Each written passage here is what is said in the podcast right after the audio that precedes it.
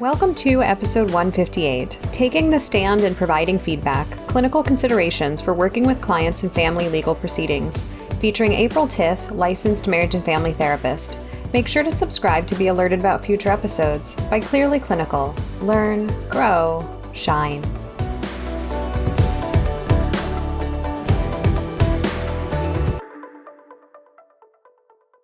Hello to our listeners. My name is Beth Urias, and today I am joined by my dear colleague April Tith. She is a licensed marriage and family therapist, and she has spent her career working in community mental health and also now works in the court system in California um, through Los Angeles County. And for those of our listeners who are not in California, um, what we're going to be talking about de- today is specific to California, but is definitely applicable to other court systems in the United States in understanding kind of some of the broad strokes and even some intricacies about family law and how uh, family court legal proceedings unfold and what a role is for a therapist. So, thank you so much for joining us, April, to talk about uh, something that I think is really confounding and confusing for a lot of clinicians. Absolutely. Thank you so much for having me, Beth. Um, it's really great to be here with you and all of our listeners. So, April, why don't you take a minute and tell our listeners a little bit about you and then also how you came to have this specialization in, of working within family law proceedings? Absolutely. So, as you've already mentioned, I was a community mental health therapist for many years and transitioned into working for the Superior Court. So, I am a family court services specialist conducting both very brief child custody evaluations for the court, um, as well as mediation sessions for parents that are going through separation and divorce and share minor children. Um, I was very interested in this uh, combination of mental health and the law. Um, I'm, I'm not an attorney, uh, I'm not a legal specialist in any way, and our department makes sure that we have uh, that boundary set.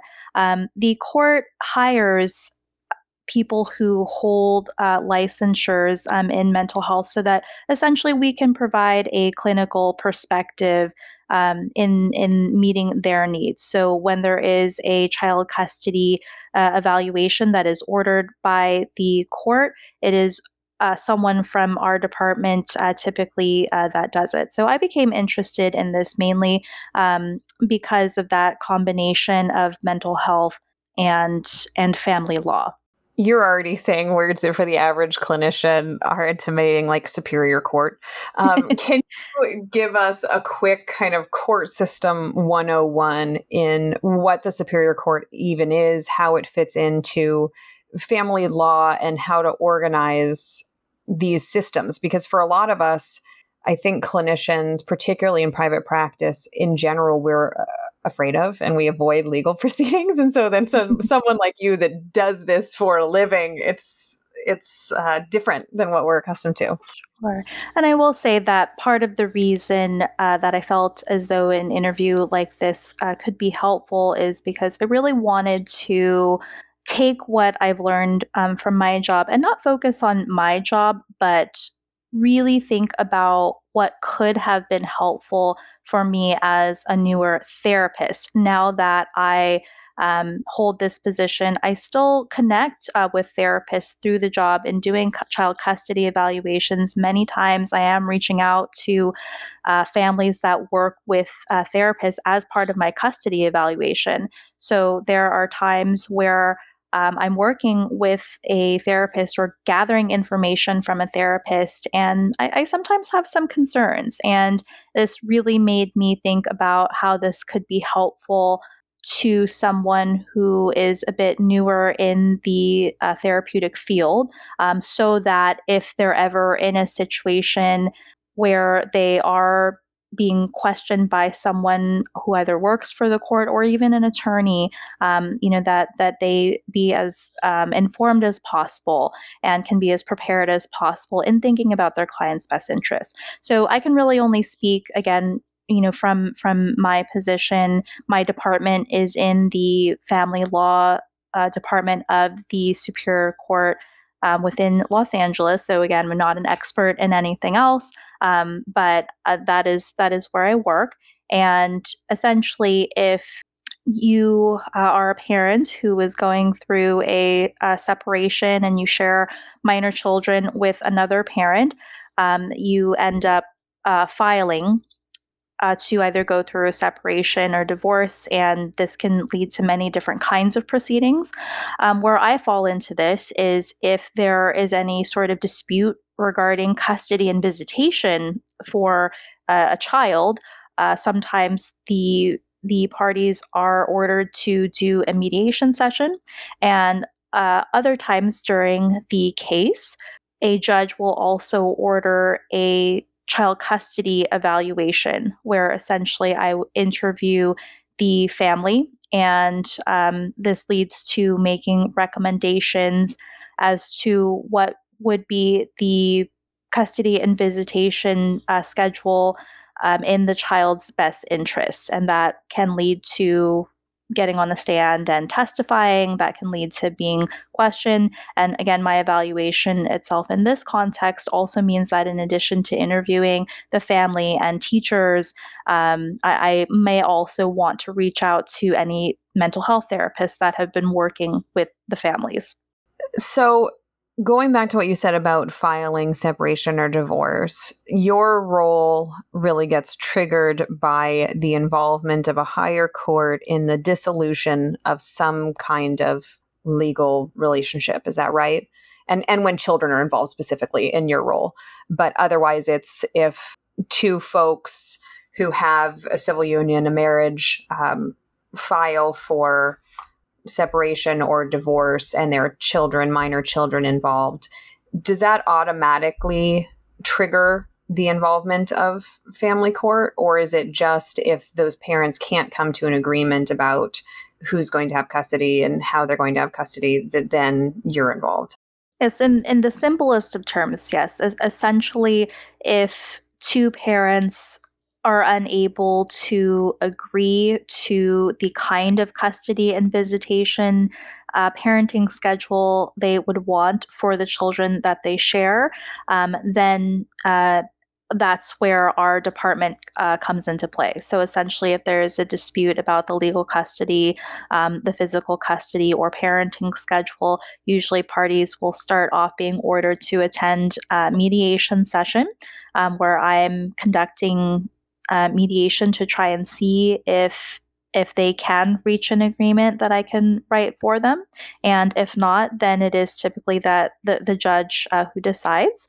Um, and again, in other cases where the, for whatever reason, the judge feels as though they want more information and they want um, someone to evaluate the family, then they will order um, a child custody evaluation with this in mind of your role where you're wearing multiple hats whether that's mediation or, or custody evaluations will you break down even what that looks like uh, of what your day to day is? And then next in the interview i want to move to how we therapists that are outside the court system that are peripheral can understand this process and support this process. But starting with like your day to day how how long do these cases take? Like what do what what do listeners with very little knowledge about this need to know about what you do and what folks in your role do?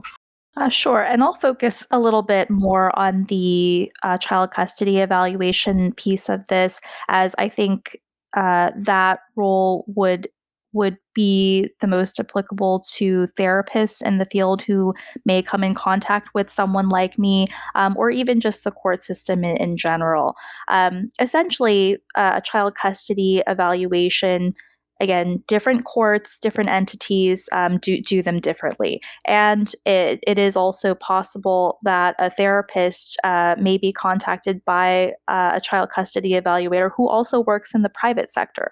So it doesn't always have to come uh, from the court. But essentially, someone who is conducting a child custody evaluation is often also a licensed mental health therapist, um, not always, um, but they are basically uh, evaluating a family in a very, very different uh, role uh, than a mental health therapist who is uh, treating the family with different clinical objectives.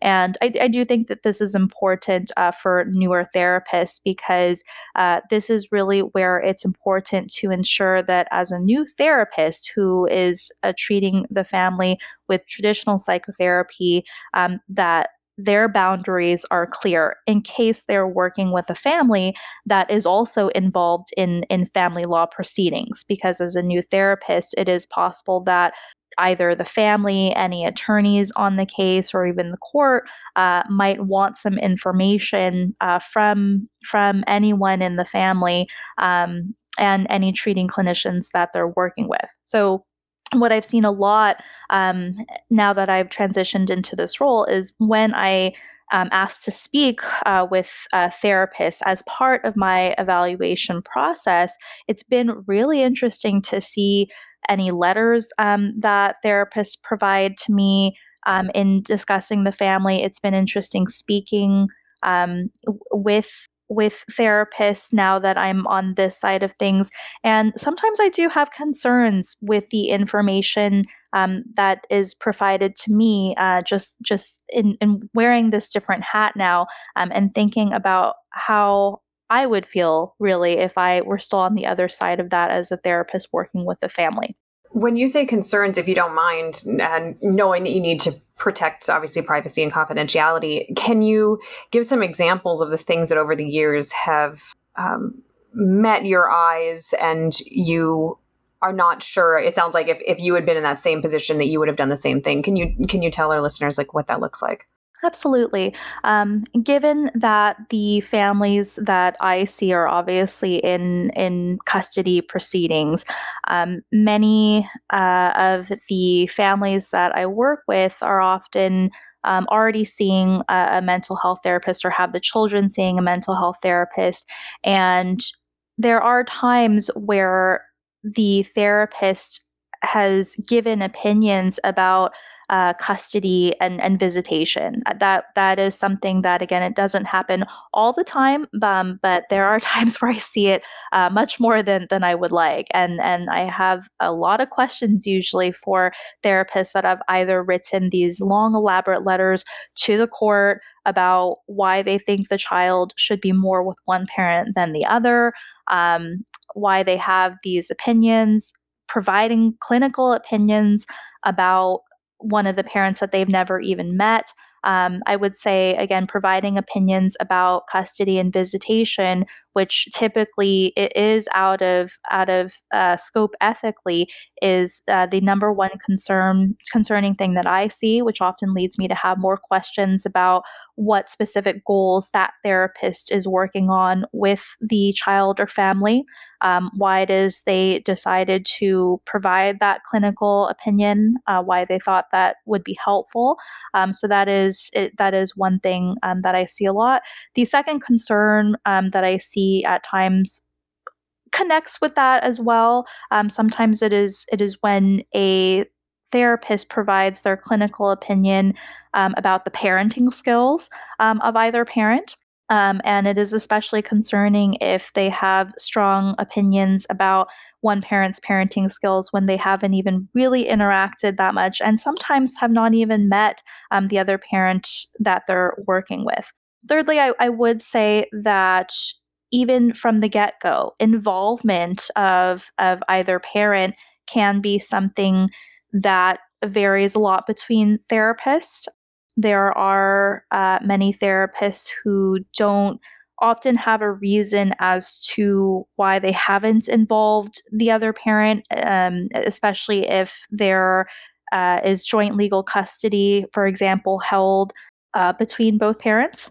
And uh, technically speaking, even though one parent can enroll the child in uh, therapy, if if two parties are sharing joint legal custody, then that also means that either parent at any point can unilaterally withdraw. And so sometimes I do just have questions um, for uh, for therapists uh, that that really focus on how they came to the decision to either involve or not involve uh, parents as well. To kind of restate what you just said, it, it sounds like sometimes you feel that therapists maybe are starting to transition, I guess, in the hat that they're wearing. And for you, you worry about the ethics of it because now they've gone from providing a mental health service to potentially veering into a lane about having a, a formal opinion that could have a huge influence on the outcome of custody evaluations what's your advice for those clinicians? I mean, I, am thinking for me as an adolescent and young adult therapist, I'm certainly thinking of situations where things between parents have potentially gone to separation, divorce, and then thinking about my role in it. And there are sometimes where I have perhaps less of an opinion, and there are other times where I have a really strong opinion about who I feel would be a better parent given the situation how do you recommend therapists think through that and decide what they're going to do? Because I, I, would imagine also therapists are getting a whole lot of pressure from one or both parents to involve themselves in the situation. So there's a sense of um, perhaps obligation and confusion how to handle it when a parent says, Well, you know that this child should stay with me, and you know that being with that parent would be bad, and blah, blah, blah. and you're like up against a wall as a therapist. Absolutely, most definitely. And and that is where the boundaries and ethics of this from the get go are most important. Um, so, not only from the second that a therapist meets a family, but also um, making sure that they're constantly reassessing this situation as the therapy progresses. So, to start off, if the the therapist has been informed by the parties that there is court involvement, um, I would I would definitely encourage that a, a therapist ask as many questions as possible um, about what kind of court is being involved because there are many courts outside of family law um, that that could be involved here. Um, essentially if the the family is going to expect that they're going to need to provide any sort of letters to court, that would be really important uh, for the therapist to not only ask, but also um, think about beforehand as far as where their boundaries lie in terms of even writing those types of letters, whether they have the capacity to do that, whether they are providing the kind of treatment um, that uh, would be indicated for that. Um, and then also ensuring that if a, a family is coming to them with a court order um, indicating what kind of therapy they should have, that would be very important too. So, this is where the assessment piece and I'm sure you have many other amazing podcasts that talk about uh, assessments and, and making sure that our, our uh, documentation, as any ther- therapist knows, is crucial. Um, it, it would really be an important baseline question um, for any assessment as far as court involvement, whether they are court ordered or court mandated, and in if in family law, um, if the court has provided any specifics with regards to what kind of objectives they should be working on, um, who should be involved in the therapy, whether it should be conjoint family therapy or whether this is therapy for uh, the child. Um, these are just some questions that I, I would encourage any therapist to really uh, become familiar with to ensure that at the very least um, they they have a foundation for that. They understand if this is uh, potentially going to be uh, a therapy that they can even provide for the family because if if they the family is coming to them with a court order indicating that they need a very specific kind of therapy such as reunification therapy for example um, which essentially um, is something that the court sometimes considers if there's been an estrangement or maybe a parent um, that is less bonded with the child or hasn't had as much time with the child or there's been a rift in the relationship. Um, as a clinician, uh, it is not only okay, but also ethically appropriate to ensure that you can even provide the kinds of services that are mandated for this family and that this family could benefit from. And if you're unsure, again, as a new therapist, make sure that you're consulting um, with a supervisor or even the quality assurance. Um, department that your uh, community organization might have, really to ensure that everything is lined up as far as the legal legality of this, the ethics, um, and the boundaries. So that I would I would stress that uh, really from the get go to ensure that there is a strong foundation for how you're working with this family, and so that uh, you're being transparent with the family as well in terms of what you can provide and what it is um, they're seeking. I know some clinicians in private practice who, in general, have a policy, even in their informed consent, saying, I won't involve myself in legal proceedings basically unless I'm legally required to. What's your opinion? And granted, again, this is just an opinion from your particular role through your experience. What's your opinion on that? And uh, I'm, I'm curious, like in general, do you err on the side of clinicians not involving themselves unless you're actually seeking their involvement, which is a different thing than writing a letter and kind of putting it out into the universe before they're even requested to, versus you engaging with them or someone in your role asking for feedback. Um, I think clear and transparent boundaries are fine. I, I think if a clinician has decided that that is the uh, role that they're taking in this that that is what they can provide.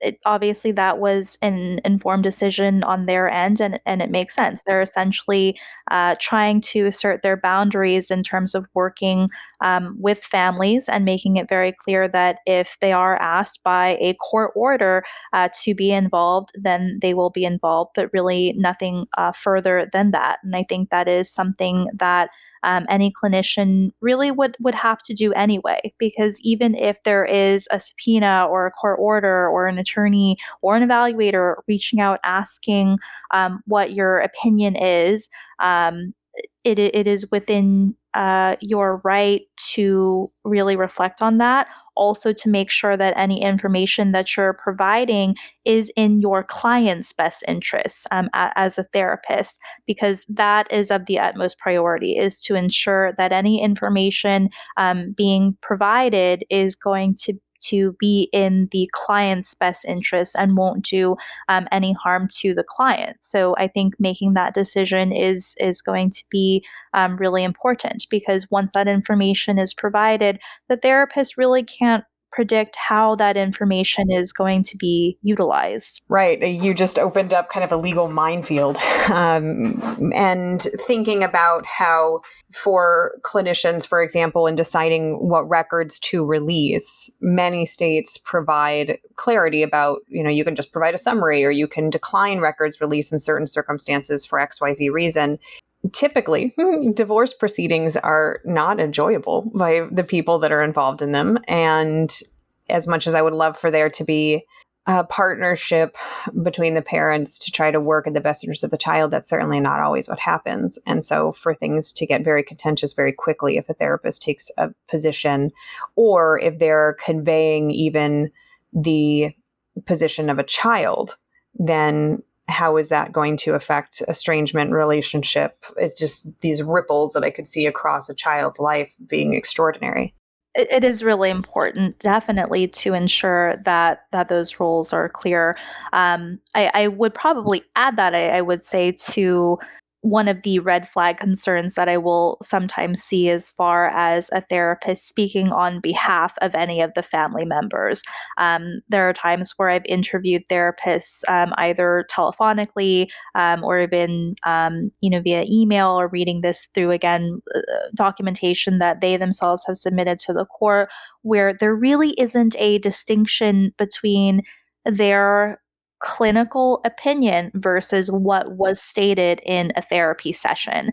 Um, and I do think it's important to ensure, again, that uh, a therapist is really thinking about the implications of simply just relaying what was stated in a therapy session or what's been going on in therapy versus how they are conceptualizing this case, how are they conceptualizing this family, and what their actual clinical opinion is in working with this family. There are times where, um, again, I see that that line is is really blurry, um, and and I do think that that can have um, really concerning uh, implications, you know, for the case.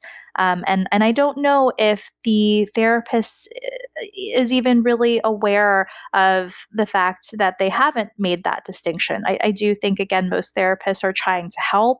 Um, they want to provide as much helpful information um, as much as possible, um, but I do think it it would be in their best interests as well as in the family's best interest to really make sure um, that they're understanding their role in that. Right. So, to recap what you've said from the get go, from assessment, making sure that you're asking questions to let you know who has custody, how the custody arrangement is working out, if there are concurrent family law proceedings, but also this idea of being very clear in your role. So, if you are simply asking or acting as a therapist, um, to provide, we'll say, services to one or more sibling sets, that I would imagine at the point you're giving an opinion, your role has just shifted. Now you've stepped into an evaluative role, which you may or may not, I guess, appropriately hold because then you have a dual relationship. Correct. And and yes, it the, the lines can be fuzzy, right? As far as providing clinical opinions as wanted by the court. Um, again, it's it's not to say that a therapist cannot do that sometimes again this is helpful information it's information that the court needs um, but as far as discerning between a clinical opinion versus um, being the voice of their client or either of the parents is really where sometimes um, that that line um, it becomes difficult uh, for therapists because they do have a personal opinion, uh, perhaps about parenting styles or what a, a custody and visitation schedule should be based on what the the family tells them. Um, but that is very different in terms of thinking about uh, this family and conceptualizing this family from the specific goals um, that they're working on with the family as far as treatment progress. I appreciate what you just said because I think right right there was where it shifted where it almost sounds like you've seen therapists take more of a advocate role and that's where you see the potential for things to get very complicated because of the complexity of whatever the recommendation might be in terms of the impact on the evaluation. Absolutely, exactly. That's exactly it. I I think that uh, part of of the concern that I see at times when I'm going over documentation or when I'm getting ready to speak with a therapist is when I see that it's been written or stated somewhere that the therapist said because of X, Y, and Z, I think I think the child should should stay at mom's house more. I, I have actually seen that written many, many times in, in different um, contexts and, and capacities. And it, it always leads me to uh, just a whole other set of questions uh, that I have for the therapist with regards to um, how how they got here. And again, this is not to say that the therapist uh, wasn't thinking uh, from uh, sa- from a safety perspective, um, this can get very complicated, especially in cases where there have been allegations of abuse or domestic violence, or if there are restraining orders at play. Um, obviously, again, a therapist may be thinking about what is safe uh, for their client and what is safe for the child. And so sometimes I, I can definitely understand how a therapist may have stated that from uh, more of a crisis perspective or a safety perspective. Um, but again, it, it is complicated for the therapist because I think what they sometimes don't know is just how complicated and complex uh, their their family's uh, legal case is. And so this this is where thing, things get a bit complicated for the clinician because again, I, I understand that they probably are trying trying to uh, ensure that their their child and family and whomever they're working with um, are, are staying safe in this sort of situation. Complicated work that you do. So let's pretend let's pretend you don't have a letter. You haven't gotten uh, any input from a clinician, and it comes to your attention. So so to walk our listeners through the process, mediation is done prior to court proceeding in an attempt to try to sort out kind of what the agreement is. And then if that agreement doesn't come, then it could go to you, to someone who's doing an actual evaluation of custody and saying, okay, if you all can't come to an agreement about this, then I'm going to step in, or the court's basically going to step in to try to uh, issue an opinion to help get, guide what the judge is going to do. Is that right? That that's a possibility. Um, the evaluations are, are, not always ordered, um, and again, as far as the the court's decision to order an evaluation, it can happen at, at various times um, during during the case. So I can't really speak to that. Um, but yes, it, there are there essentially are times where um, the judge perhaps wants more information uh, from the family and then will order an uh, for someone in family court services essentially to do a child custody evaluation or also a private evaluator as well. But essentially, um, a custody evaluation uh, entails me uh, me speaking with uh, parents on both sides, um, speaking also and interviewing the child, um, conducting observations so that we can see the uh, children with each parent. Um, and then also, again, if, if, possible, making sure that there's time to speak with um, uh, teachers uh, and any therapists and any additional family members that may have a perspective on the parents and their co parenting dynamic. Out of curiosity, are you in your role given a timeline where it's, hey, April, you have this much time to do this, where you need to do all of these tasks, and then regurgitate all this information to create your opinion and recommendation to the judge. What what does that look like just so that clinicians on the outside can observe like this this is what's happening behind the scenes when a evaluator reach out reaches out to you? Yes specifically for uh, the the superior court uh, one common type of custody evaluation that we do are one or two day parenting plan assessments, where um, there there isn't that much time. They are uh, limited uh, in time and scope to either essentially that half a day um, or that one and a half uh, day process. Obviously, there's a lot of work that we do um, on outside hours. I think it's helpful for clinicians to understand that this is a really brief process then that we're talking about where you need to get as much information as possible to make an informed decision because you and your role appreciate the impact that it's going to have on a child and a family system. That is fast. A day or two is fast. So, does that mean if a file lands on your desk and it's your responsibility to have this role, and you call a clinician, as you and I are interviewing this, we're in 2022, and goodness knows that we are in a mental health crisis, and we have clinicians that are, whether they're in private practice or in uh, community health organizations or whatever type of uh, context, really overwhelmed. What happens when clinicians don't return your call? Do you nag? Or do you say, I'm not going to get that opinion? I'm just curious.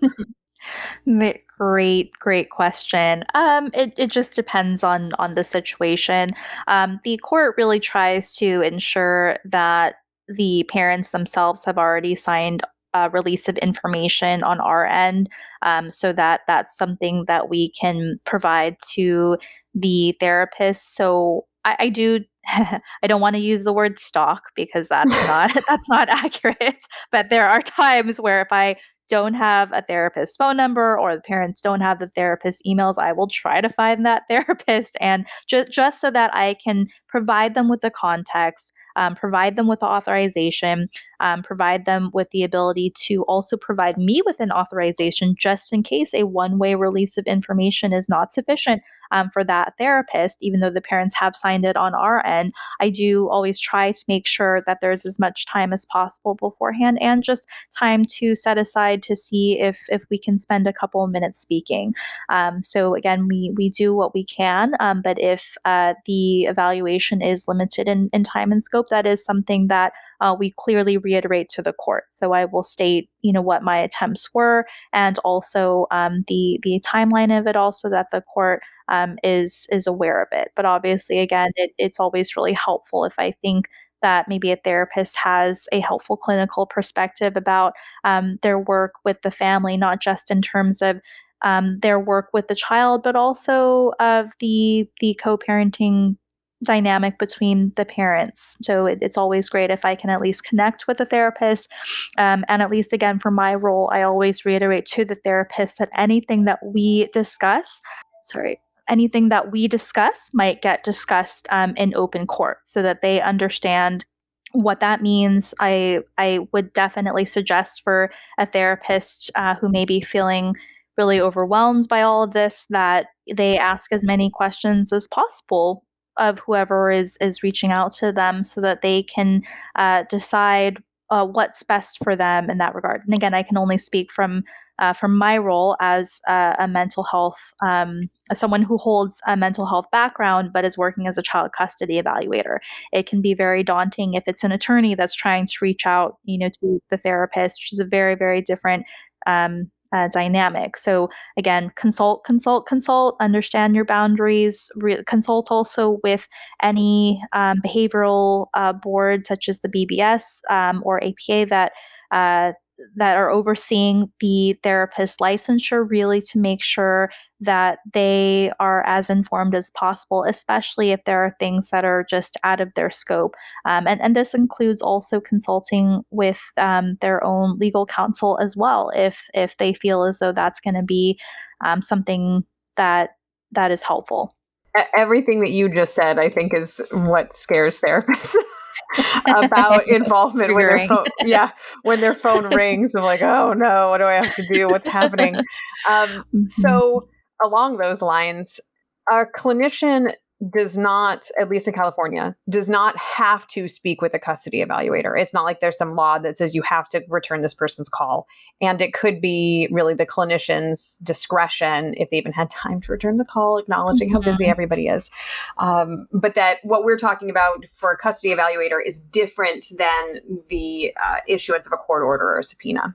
Correct. Yeah. I, I, at least in in my role, um, I'm I I don't make orders. I don't have orders.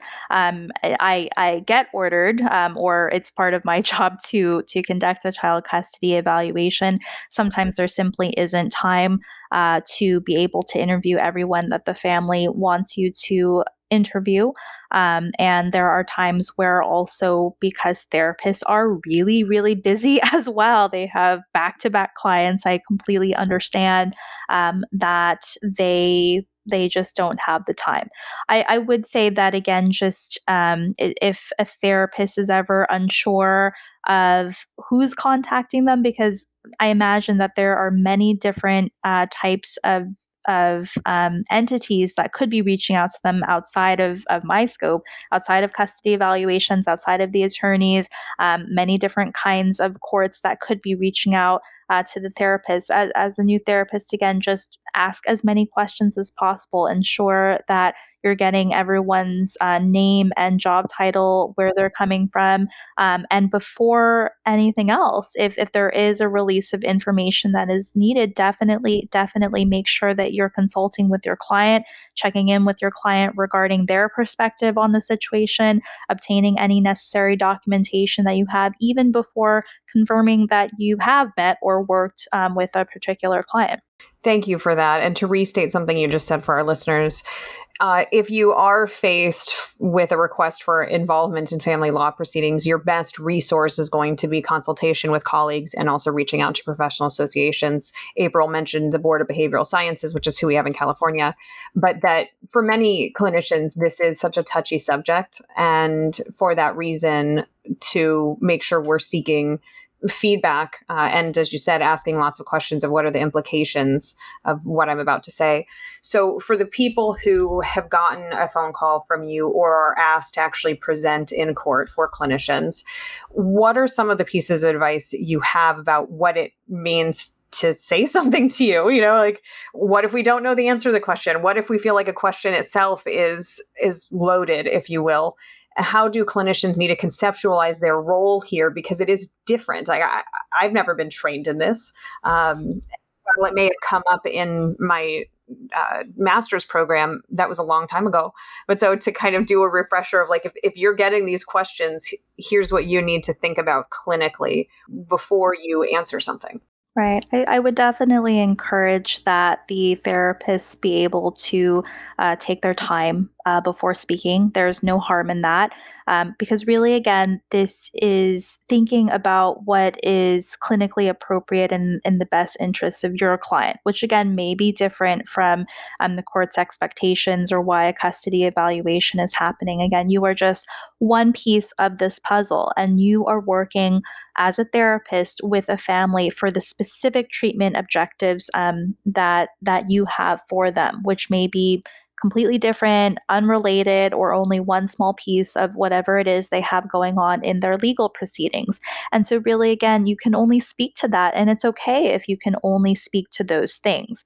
Um, so, I, I, would definitely encourage that therapists uh, really think uh, concretely before answering, um, really thinking about um, the uh, the facts at hand, and the facts are essentially how long you've been working um, with a family, how they came to see you, reason for referral, um, how many sessions that you've had. A lot of times, I'll have questions about the kind of therapy sessions that you've had, and again, this just comes from from our lens because if we're we're working uh, from more of the family perspective, then I'll usually want to know a little bit about both parents' involvement. So that's that's why I tend to ask questions like that. So a therapist may also want to again ensure that there's clarity in terms of the kinds of sessions that they're having, why they're having those types of sessions, and, and why they were having those kinds of sessions in the first place, specific treatment objectives so that it's clear as to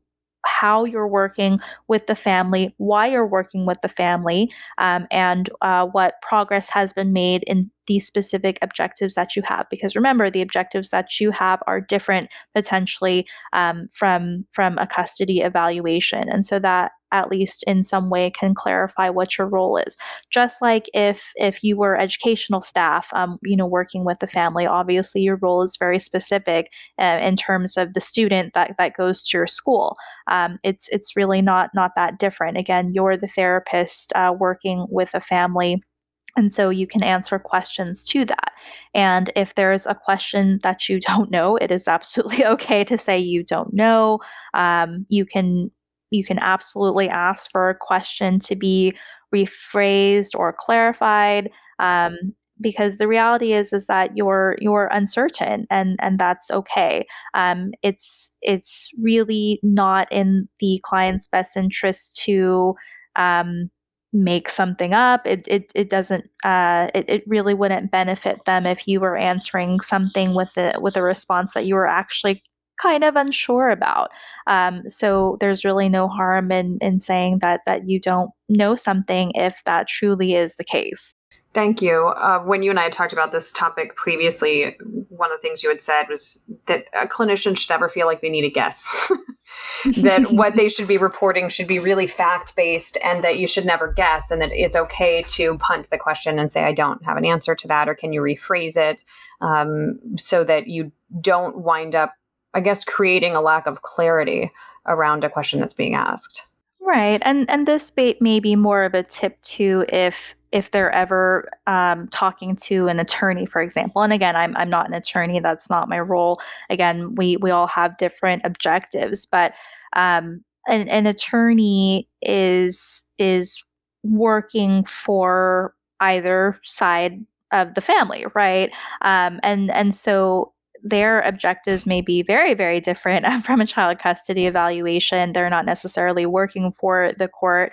Um, and, and so they may be wanting specific information that potentially could be assisting whatever case uh, they have and whatever case they're trying to make. And so um, it, it is possible that therapists can get really overwhelmed with complex questions from attorneys. Um, with with uh, closed ended questions versus one that provides them the ability to openly respond. Um, and so it's absolutely okay for a therapist to set that boundary in case they really don't understand the question or or feel as though their their words are being twisted or how they're answering is is not coming out in the way that they would like it to it's okay to to take a breather there um, and and just state that they're either unsure um, or they they need some time to think about it. Again, I, I can't speak for um, you know all all these different contexts obviously it's different if a therapist is ever um, in a court proceeding or on the stand um, but that is also really uh, where it's okay to to set that boundary as well you only know what you know and um, I, I, definitely would again just ensure that they're uh, prepared with the information that they do know down to the basics in terms of again how long you've been working with this family why you're working with this family what kind of progress that you've made with the family if there are safety or risk concerns um, that you have things like that Thank you. So, again, if an evaluator asks a question or an attorney asks a question that the clinician doesn't feel comfortable uh, answering, it's okay for the clinician to say, I don't have an answer to that question. Uh, because I think one of the things that I've uh, seen and I've heard before clinicians in general i would say are really creative thinkers and we're also we are linking information. That's part of what we do is we take information from the past and look at what's happening in the present and then make interpretations as part of our work. And that that's all well and good but perhaps not on the stand and to to and that, and that goes for me as well sure. Yeah to to remember to answer only the question that's being asked and to really keep your eye on the prize Right. And this is really where this this clinical loop comes in, right? Because let's say you've been in a situation where um, your records have been subpoenaed. Um, there, there's again documentation out there, and let's say you don't know the answer to a question, and and someone is like, well, okay, well, what about when you wrote here in this note X, Y, and Z, and now you're saying blah blah blah this is where again you're the holder of this information right you, you're the clinician um, you're aware and and again it would be in your best interest to ensure that you're aware of what you're putting out there, really being mindful of how you're writing your notes. This is where everything really ties into that huge clinical loop from start to finish and ensuring that whatever you're writing is just not a regurgitation of what's being stated in session, but that you're you're being clear both in writing um, as well as um, in in any response that you're giving um, to, to make sure that there's uh, clarity in, in terms of how you have been addressing your objectives with the client. And if you've really made sure to set those appropriate boundaries um, from from start to finish, then you know again you're you're going to be fine in, in terms of making sure that you're acting within your scope. So to piggyback on what you just said, my next question if a clinician is going to be on the stand. What does that even mean? I can only speak from from how things are when I am on the stand, um, but there's definitely a lot of crossover. So, as far as basic tips, uh, just for um, anyone on the stand, that essentially means that you're, for whatever reason, um, in a court proceeding, maybe you've been asked or ordered to testify in court. Um, and I think the same the same tips and strategies really uh, apply on on both ends. Um, really ensuring that um, you are, as you've already mentioned, answering the question at hand. And um, I, I will stress this because the question at hand is sometimes very complex, very long. Um, a really, really long sentence can al- almost seem like a question and a question depending on who is asking that question, and and potentially meant to confuse you or meant to seek a certain kind of answer that the the interviewer is asking. Um, again, not not to say that this would is from the custody evaluator, but like maybe for from an attorney, for example. Right. Um, and and that is really where again you can take your time.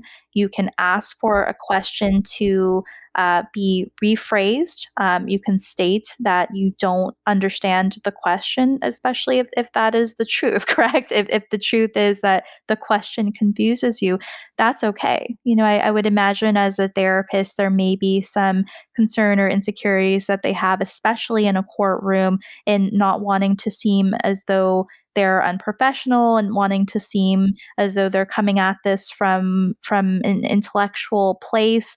Um, but again, the courtroom is is a different is a different environment, and you're there um, again to speak clearly and truthfully about the work that you've done with a client. And if there's a question that's being posed to you um, that that really doesn't make sense or that you really can't answer, um, it it makes sense for you to be able to state that um, so that a question can be posed to you in a way that makes sense.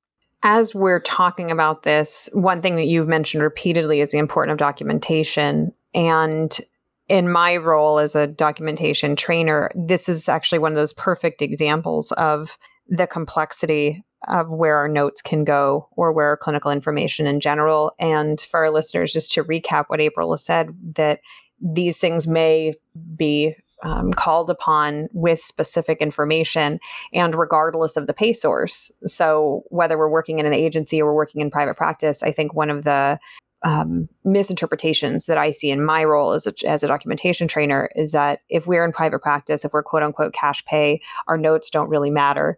And this is a perfect example of why they do and where they do, and also why it's an ethical mandate for all of us, regardless of pay source, regardless of the context of our work, to make sure that we're keeping adequate clinical documentation.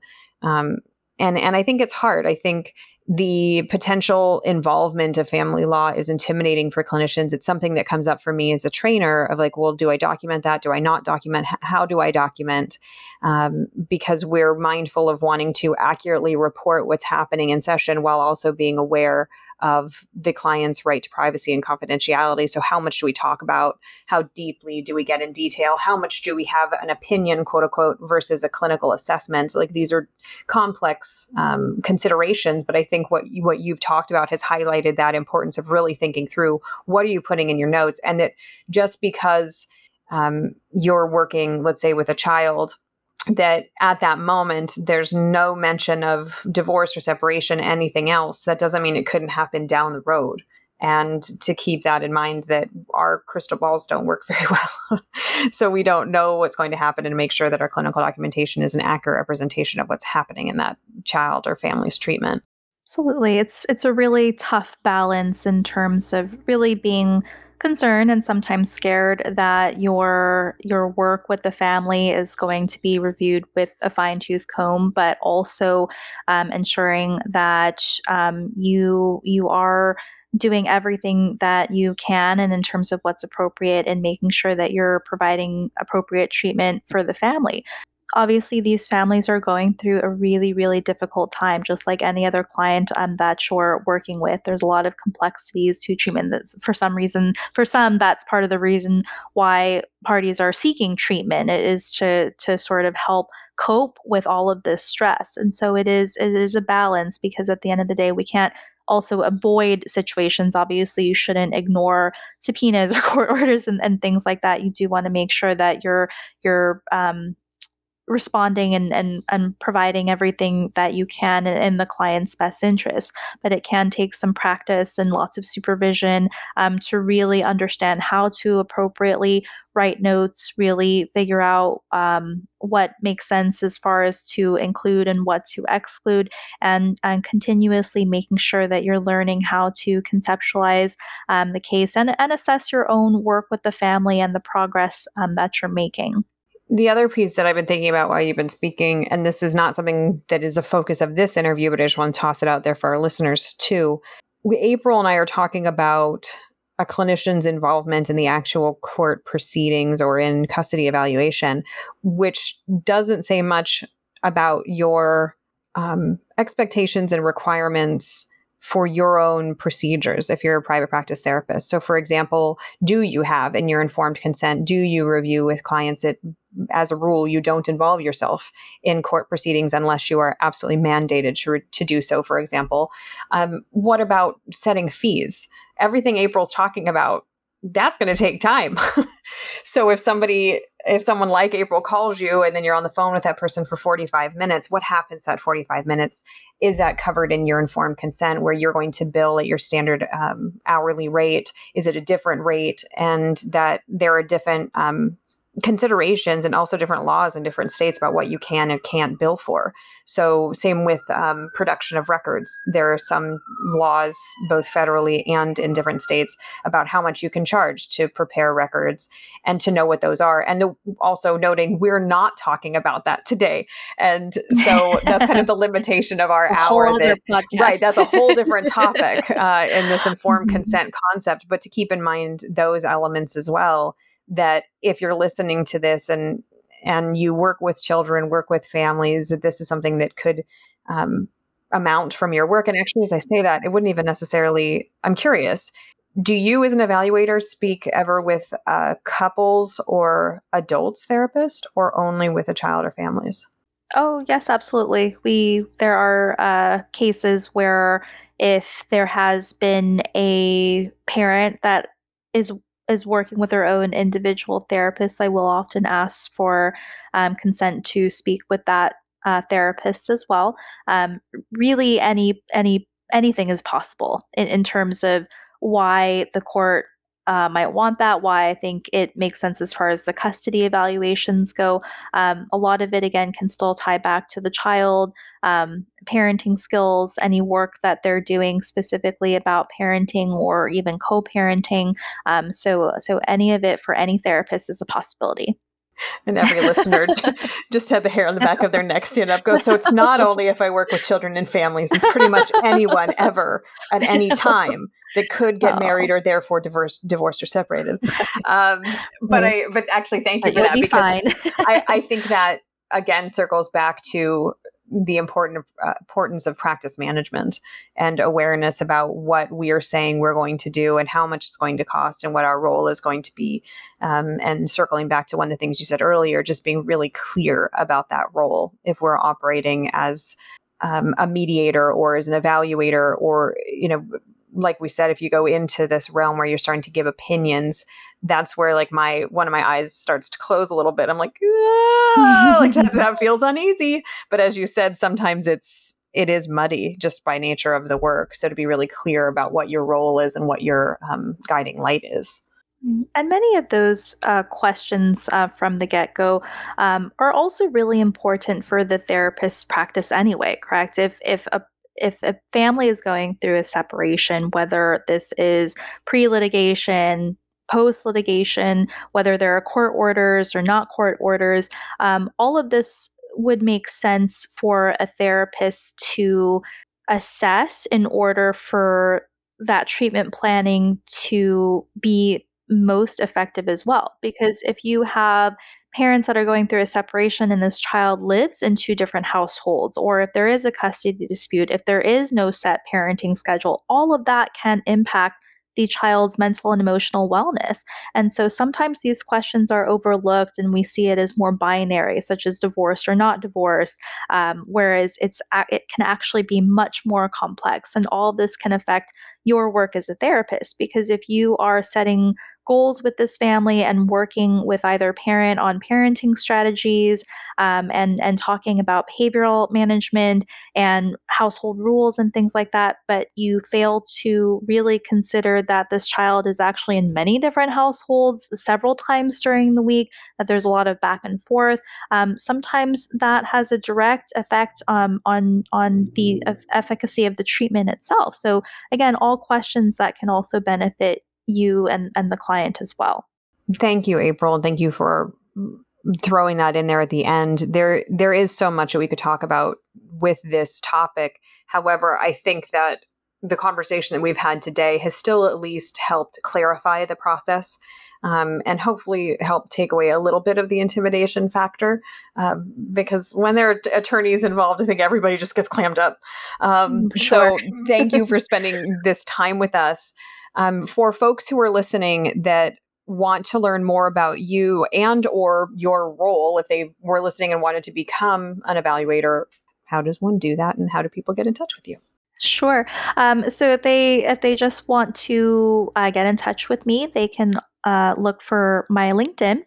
Um, and as far as they're interested in child custody evaluation and through uh, the court, um, I'm sure that they can look on the court's website for further information about the process itself. And one last question that you just kind of led me to you were trained in all of this, but when you got your job with the court, this wasn't something you had done before. So it's not like you had, um, I mean, you'd worked with families and you'd worked in community mental health, but you weren't a weren't a mediator, let's say beforehand. This was something that the court hired you, and then they trained you. This is what you're going to do. Um, is that right?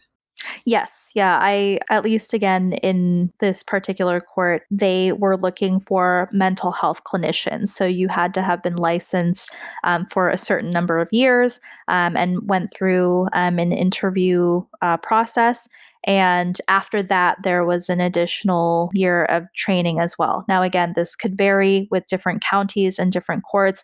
This is really just one example, and different counties and states do things very differently. And so, as far as LA Superior family law, this was our protocol now. But yeah, if anyone else is is interested in that, I, I would definitely look into um, your own county court's website and check it out. Awesome. Thank you, April. Um, this has been a really interesting hour to spend with you and i appreciate you taking time from what i know is a busy schedule um, to to uh, de-intimidate us if you will and to calm us down about the idea of being involved in family court proceedings. I appreciate it. And we're all working on it. It's a day-to-day process so I, I, appreciate um, you, you uh, taking this time with me as well and hope it was helpful You've just finished listening to another exclusive continuing ed podcast by Clearly Clinical. If you like what you just heard and you need continuing ed credits, please visit us at clearlyclinical.com to check out our one year membership, where you'll have access to our growing library of continuing ed podcast courses. Clearly Clinical, where our goal is to help you learn, grow, and shine.